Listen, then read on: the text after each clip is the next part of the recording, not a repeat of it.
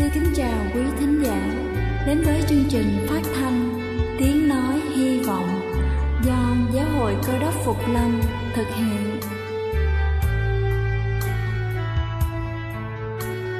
Kính thưa quý vị, Đức Chúa Giêsu trước khi Ngài về trời đã ban cho các môn đệ của Ngài một điều răn mới, đó là họ phải yêu thương nhau như chính tình yêu mà Ngài đã dành cho họ. Quả thật vậy thưa quý vị, tình yêu thương là một món quà vô giá mà Chúa đã ban cho nhân loại và đó cũng là thông điệp mà chúng tôi muốn gửi đến toàn thể quý vị. Nếu quý vị muốn tìm hiểu thêm về chương trình, về niềm tin hoặc muốn nghiên cứu về lời Chúa, xin quý vị gửi thư về chương trình phát thanh Tiếng Nói Hy Vọng địa chỉ 224 Phan Đăng Lưu, phường 3, quận Phú Nhuận, thành phố Hồ Chí Minh hoặc gửi email cho chúng tôi theo địa chỉ tiếng nói hy vọng amoc@gmail.com Ngoài ra, quý vị cũng có thể liên lạc với bất kỳ hội thánh cơ đốc Phục Lâm tại địa phương gần nhất. Xin chân thành cảm ơn và kính mời quý vị lắng nghe chương trình hôm nay.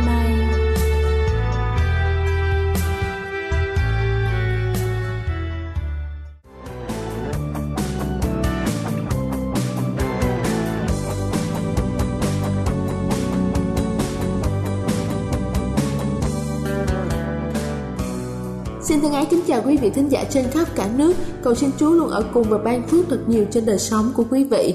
Kính thưa quý vị, thiếu máu không phải là một căn bệnh quá nguy hiểm, nhưng điều này sẽ ảnh hưởng tới chất lượng cuộc sống vì sẽ không đủ năng lượng để đáp ứng cho các hoạt động hàng ngày, thậm chí dẫn đến nhiều tai nạn đáng tiếc hơn.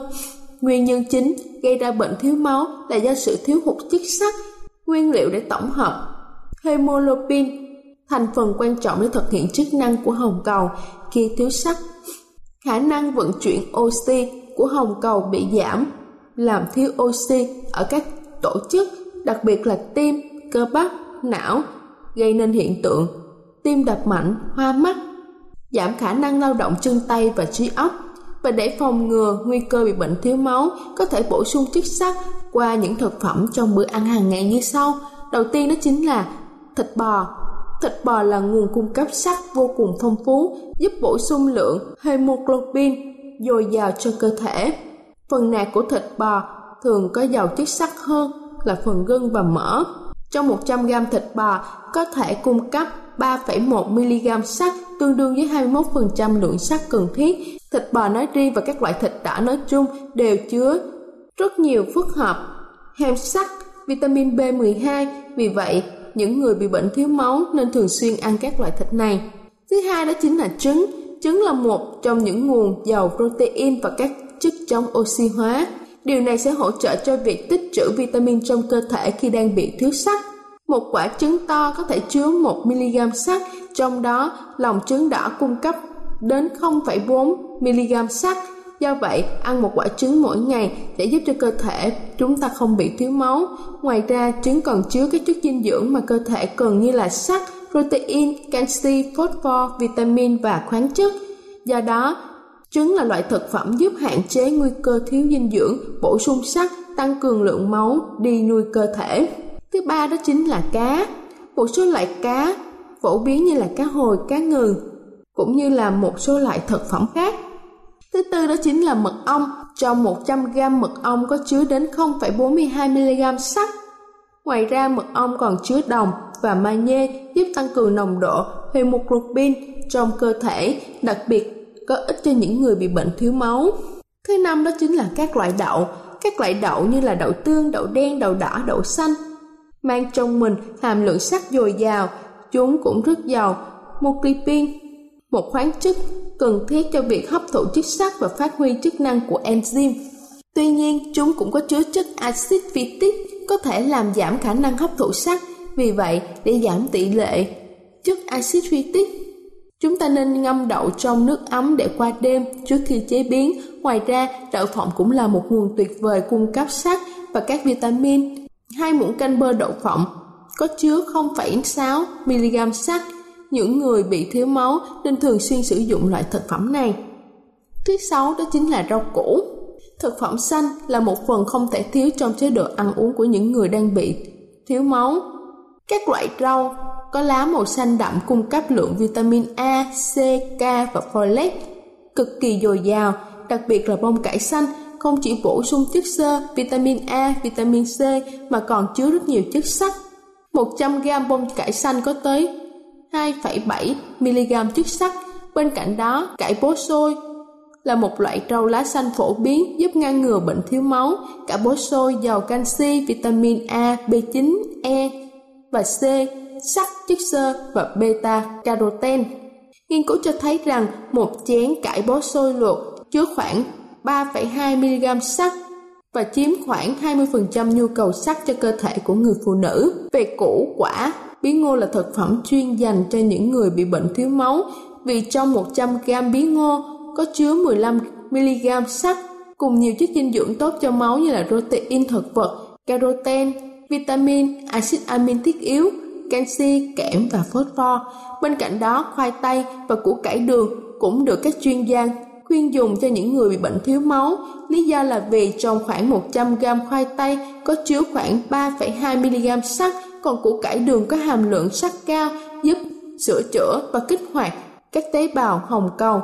Tuy nhiên cần lưu ý rằng chỉ nên dùng khoai tây thường xuyên trong thực đơn với các món như là hấp hầm luộc Hạn chế dùng khoai tây rán vì khoai tây rán là thủ phạm có hại cho sức khỏe do nó chứa nhiều chất béo bão hòa từ dầu.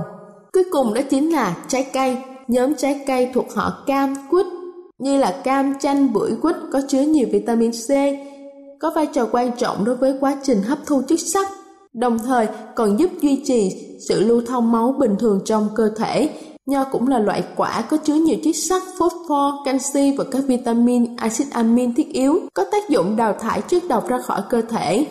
Rất có ích trong quá trình tái tạo máu. Ngoài ra, không thể nào không kể đến mía, loại trái cây có chứa nhiều nguyên tố vi lượng cần thiết cho cơ thể như là sắt, canxi, kẽm, trong đó hàm lượng sắt là rất cao. Mía cũng chứa vitamin, protein, axit hữu cơ, những chất có lợi cho quá trình trao đổi chất bên trong cơ thể. Bên cạnh đó, lựu cũng là một trong những loại trái cây phổ biến giàu chất sắt và vitamin C, giúp cải thiện lưu thông máu trong cơ thể, điều trị các triệu chứng thiếu máu như là yếu, chóng mặt, mệt mỏi và thậm chí là mất khả năng nghe. Kính thưa quý vị và sau đây là những lưu ý để nhận biết được nhiều sắt từ thực phẩm thì chúng ta không nên uống cà phê hay là trà khi ăn vì chúng có chứa polyphenol làm cản trở quá trình hấp thu sắt. Không nên kết hợp thực phẩm bổ sung sắt và những thực phẩm bổ sung canxi cùng với nhau vì canxi sẽ làm giảm khả năng hấp thụ sắt của cơ thể nên sử dụng các thực phẩm giàu sắt và những thực phẩm giàu vitamin C như là bưởi, cam, chanh, ổi, dâu tây, quýt, cà chua và những thực phẩm có chứa nhiều protein, đặc biệt là protein động vật để tăng cường hấp thu sắt. Đây là chương trình phát thanh Tiếng Nói Hy Vọng do Giáo hội Cơ đốc Phục Lâm thực hiện.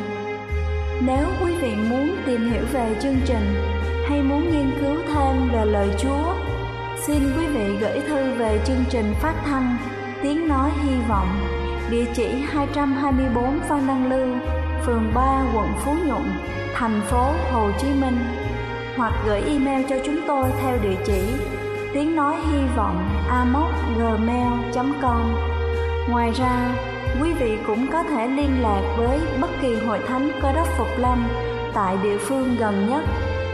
Xin chân thành cảm ơn và kính mời quý vị tiếp tục lắng nghe chương trình hôm nay.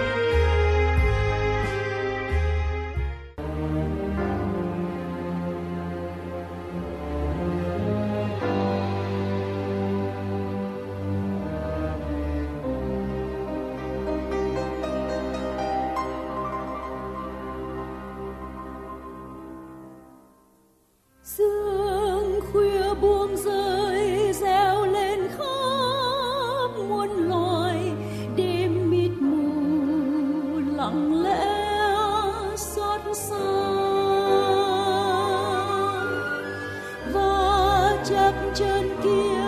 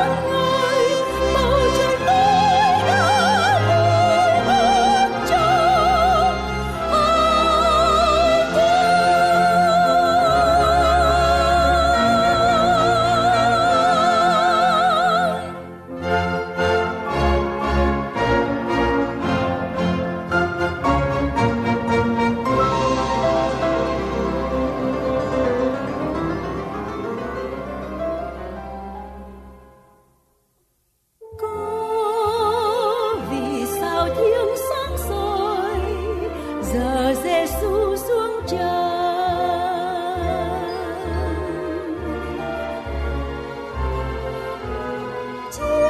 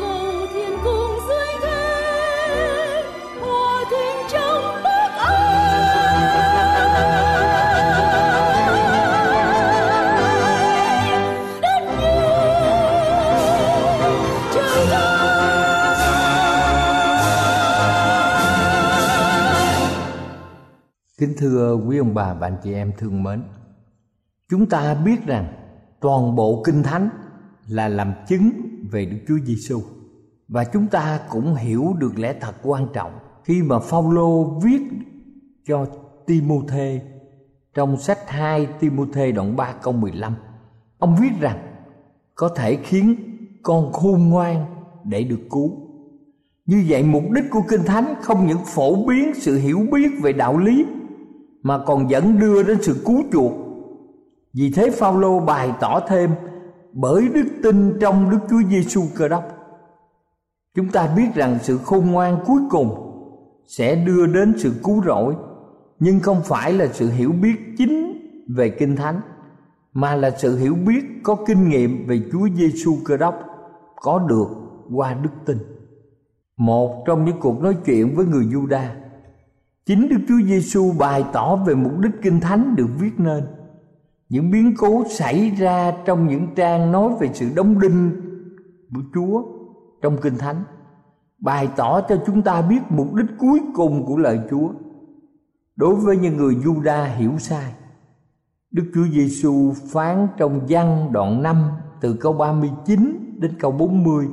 Ngài nói rằng: Các ngươi dò xem kinh thánh vì tưởng bởi đó được sự sống đời đời. Ấy là kinh thánh làm chứng về ta vậy. Các ngươi không muốn đến cùng ta để được sự sống. Như vậy chúng ta thấy, chúa đã xác định rõ ràng. Toàn bộ kinh thánh là làm chứng về đức chúa giêsu và khi chúng ta dò xem kinh thánh, chúng ta hiểu rằng các sự kiện ở trong kinh thánh và lời kinh thánh làm chứng về Đức Chúa Giêsu. Những người Juda là những người nghiên cứu rất giỏi về Kinh Thánh. Họ nghiên cứu kỹ lưỡng về lời Chúa và họ học hỏi Kinh Thánh.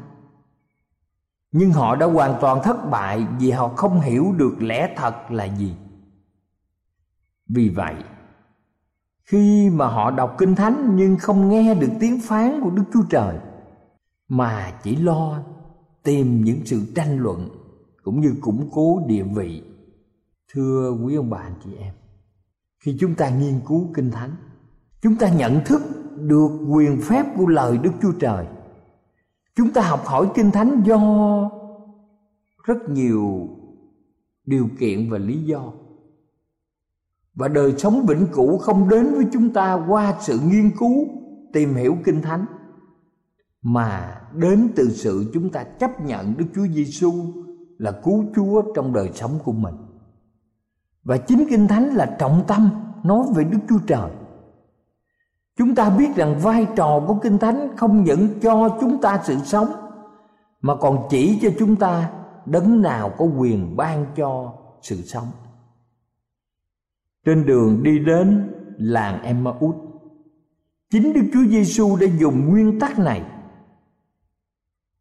trong sách Luca đoạn 24 câu 27 viết rằng, Đoạn Ngài bắt đầu từ môi xe Rồi kế đến mọi đấng tiên tri mà cắt nghĩa cho hai người đó. Những lời chỉ về Ngài trong cả Kinh Thánh. Kết quả giải thích về Kinh Thánh của Ngài đã được ghi nhận. Các môn đồ nói với nhau rằng, Khi nãy đi đường, Ngài nói cùng chúng ta và cắt nghĩa Kinh Thánh lòng chúng ta há chẳng nóng nảy sao như vậy chúng ta thấy quyền năng thật sự về lời Đức Chúa Trời, vào Đức Chúa Giêsu và chức vụ cứu chuộc lớn lao của Ngài. Đời sống vĩnh cửu đến từ ngôi lời trở nên xác thịt. Ngài là trọng tâm của toàn bộ Kinh Thánh. Như vậy chúng ta thấy phạm vi của sự làm chứng Kinh Thánh về Đức Chúa Giêsu hoàn toàn quan trọng để nghiên cứu điều đó một cách chi tiết, chúng ta cần phải đọc nhiều phần. Nhưng có một vài chỗ nhấn mạnh đặc biệt để soi sáng mục đích của kinh thánh và giúp chúng ta nắm được sứ điệp cứu rỗi. Thật vậy, cả kinh thánh đều làm chứng về ngài. Chúng ta thấy rằng kinh thánh làm chứng về con người của ngài. Tại sao chúng ta nói như vậy? Kinh thánh là một nguồn ghi chép chính về sự hiện diện của đức chúa giêsu trong văn học có ghi lại một vài điều liên quan đến Chúa nhưng sự hiểu biết đầy đủ về Đức Chúa Giêsu chỉ có trong Kinh Thánh. Lịch sử về Đức Chúa Giêsu là lịch sử về Kinh Thánh. Đức Chúa Giêsu được sanh vào triều đại Caesar Augusta và ngài bị đóng đinh trong thời kỳ của Phi Lát. Đức Chúa Giêsu là một nhân vật lịch sử, một đấng đã sống, đã chết vào thế kỷ đầu tiên ở xứ Philippines. Không khác, Ngài là con Đức Chúa Trời gồm có thần tánh và nhân tánh. Đó là lời chứng rõ ràng trong Kinh Thánh viết rằng Emmanuel. Thưa quý vị, Đức Chúa Trời ở cùng chúng ta. Khi mà Đức Chúa Trời về với cha mình, những phép lạ và những chuyện kể đã thấm nhuần vào những trang giấy của Kinh Thánh là những hành động và lời phán của một con người hoàn toàn có thật đã sống một thời gian có thật. Sự giáng thế của đấng đó đã thay đổi số phận của con người. Không có kinh thánh. Chúng ta không thể nào hiểu đức chúa giêsu quan trọng như thế nào với việc cứu thế. Ngài chính là đấng cứu thế. Chúng ta cũng nhờ kinh thánh. Chúng ta hiểu kinh thánh làm chứng về sự chết của ngài nữa. Thật rõ ràng kinh thánh làm chứng về đời sống và chức vụ truyền đạo của đức chúa giêsu và kinh thánh cũng bày tỏ rõ ràng về chi tiết quan trọng trong tuần lễ cuối cùng của đức chúa giêsu ở trên đất. Sự chết của ngài là trọng tâm của tinh lành. Bởi vì sự chết của đức chúa giêsu khác với sự chết của mọi người ở trong lịch sử nhân loại. Sự chết của đức chúa giêsu trên thập tự giá tại núi sọ là một biến cố vô cùng quan trọng về sự cứu chuộc. Ngài chết không phải cho chính ngài, hoặc cho một điều gì khác. Ngài đã làm. Cái chết của ngài là cái chết hy sinh, một cái chết thay thế và cứu chuộc cho tất cả chúng ta. Và chính Phaolô đã bày tỏ điều này trong sách một Cô Rinh Tô đoạn 15 câu 3 ấy là đấng rít chịu chết vì tội chúng ta theo lời kinh thánh. Đức Chúa Giêsu sống để Ngài có thể chết vì chúng ta như ông cũng bày tỏ trong sách Roma đoạn 5 câu 8. Thưa quý ông bà anh chị em, tất cả đều nhắc nhở chúng ta rằng cơ đốc giáo đã được hiểu thật đúng. Sứ điệp cơ đốc liên quan đến sự tồn tại của con người phạm tội, sự thay thế và cứu chuộc liên quan đến tội nhân. Đối với điều này, Kinh Thánh ghi lại những lời chứng rất mạnh mẽ. Đó là trung tâm không thể thiếu được và không thể thay thế được. Kinh thánh cũng làm chứng về sự công bình của đức chúa giêsu thưa quý ông bà và anh chị em thương mến, Phaolô viết trong sách Roma đoạn 5 câu 10 như sau. Vì nếu khi chúng ta còn là thù nghịch cùng Đức Chúa Trời mà đã được hòa thuận với Ngài, Bởi sự chết của con Ngài thì huống chi nay đã hòa thuận rồi, Chúng ta sẽ nhờ sự sống của con ấy mà được cứu là giường nào chúng ta thấy rằng sự quan trọng về cuộc đời của Chúa Giêsu ngài có một đời sống công bình. Lời chứng của kinh thánh cho biết rằng sự công bình chỉ tìm được trong đấng cơ đốc. Đó là nguồn và nền móng của sự công bình mà tội nhân cần để được cứu. Và bởi sự dân phục của một người mà mọi người khác sẽ đều thành ra công bình. Thưa quý ông bà chị em chỉ có sự che chở của đấng cơ đốc, chúng ta mới có thể đứng trước sự hiện hữu của đức chúa trời. Sự che chở này là chiếc áo công bình của ngài phủ trên mọi người tinh kính, biết ăn năn. Và chiếc áo này được dệt bởi thiên đàng. Trong nó không có một sợi chỉ nào của loài người. Đấng cơ đốc trong nhân tính đã có một tính hạnh hoàn hảo và tính hạnh ngài ban cho chúng ta chúng ta cũng hiểu rằng kinh thánh làm chứng về chức vụ cầu thai của đức chúa giêsu nữa. Một trong những lẽ thật bị coi nhẹ của cơ đốc giáo. Hiện nay, đó là chức vụ thầy tế lễ thượng phẩm của đức chúa giêsu ở trên nơi chí thánh ở trên trời. Ở trong sách Hebrew đoạn 4 câu 14 nói rằng ấy vậy, vì chúng ta có thầy tế lễ thượng phẩm lớn đã trải qua các tầng trời tức là Đức Chúa Giêsu con Đức Chúa Trời. Thầy tế lễ thượng phẩm này có thể cảm thông với những cám dỗ và yếu đuối của chúng ta. Ngài xác nhận thuộc một gia đình con người, trở nên một con người như chúng ta, và ngài khuyến khích chúng ta đến gần ngôi ơn phước điều này không phải là sự phán quyết đúng sai về giáo thuyết, mà là một phần trọn vẹn trong chương trình cứu vớt nhân loại đó là một sự cam kết chúng ta sẽ không bị bỏ lại để chúng ta đối địch với kẻ thù bà Ellen White viết trong cuốn sách Testimony trang 591 và 592 bà nói rằng, Đức Chúa Giêsu sống, Ngài chết đi để mở một con đường thoát cho dòng giống sa ngã và nay Ngài sống lại để cầu thai cho chúng ta. Ngài nâng chúng ta bằng cánh tay hữu của Ngài.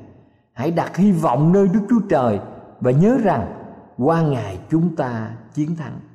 Khi đó chúng ta cũng hiểu rằng Kinh Thánh làm chứng về vương quyền và sự trị vì của Đức Chúa Giêsu. Ngài tức là vua trên muôn vua. Và trong Khải quyền đoạn 19 câu 16 nói rằng vua của các vua, chúa của các chúa. Kinh Thánh chứa lời chứng quyền phép và kiên định về một sự kiện rằng Đức Chúa Giêsu cuối cùng sẽ trị vì vinh hiển cho đến đời đời. Thế gian sẽ không có tội lỗi và điều phục hồi vị trí công bình của nó trong vũ trụ. Kinh Thánh ghi lại trong sách Khải Quyền đoạn 22 câu 16 Ta là Giêsu đã sai thiên sứ ta đến làm chứng về những sự đó cho các ngươi trước mặt các hội thánh. Ta là chồi và hậu tự của David là sao mai sáng chói. Thưa quý bà và anh chị em thương mến, tất cả mọi điều được báo trước và một kết luận quan trọng cho lịch sử nhân loại. Biến cố đấng cơ đốc xảy đến là biến cố quan trọng cho vũ trụ về chương trình cứu chuộc của Ngài. Đức Chúa Giêsu là đầu và cuối, là Alpha và Omega. Ngài là đấng đầu tiên và đấng sau cùng, đấng khởi thủy và là đấng kết thúc. Đức Chúa Giêsu sẽ đến, Ngài chắc chắn sẽ đến. Ngài đem đến sự kết thúc chiến thắng về chương trình cứu rỗi và xác định vị trí đúng của Ngài. Ngài chính là đấng cai trị toàn thể vũ trụ. Kính thưa quý bà chị em thương mến, chúng ta có thể nghiên cứu kinh thánh giống như cách người Juda xưa đã làm. Chúng ta có thể thật sự hiểu rằng lời Đức Chúa Trời ban cho, dẫn chúng ta đến sự hiểu biết, cứu rỗi của ngôi lời và trở nên xác thịt hay không.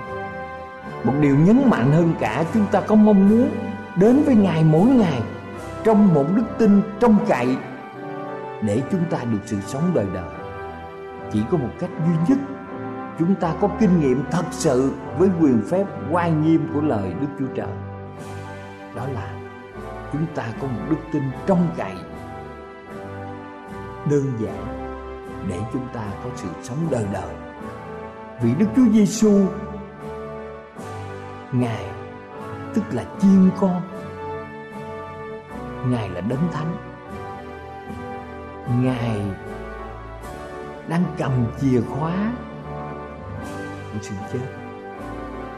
Và ngài đem đến sự kết thúc chiến thắng về chương trình cứu rỗi ngài chính là đấng cai trị vũ trụ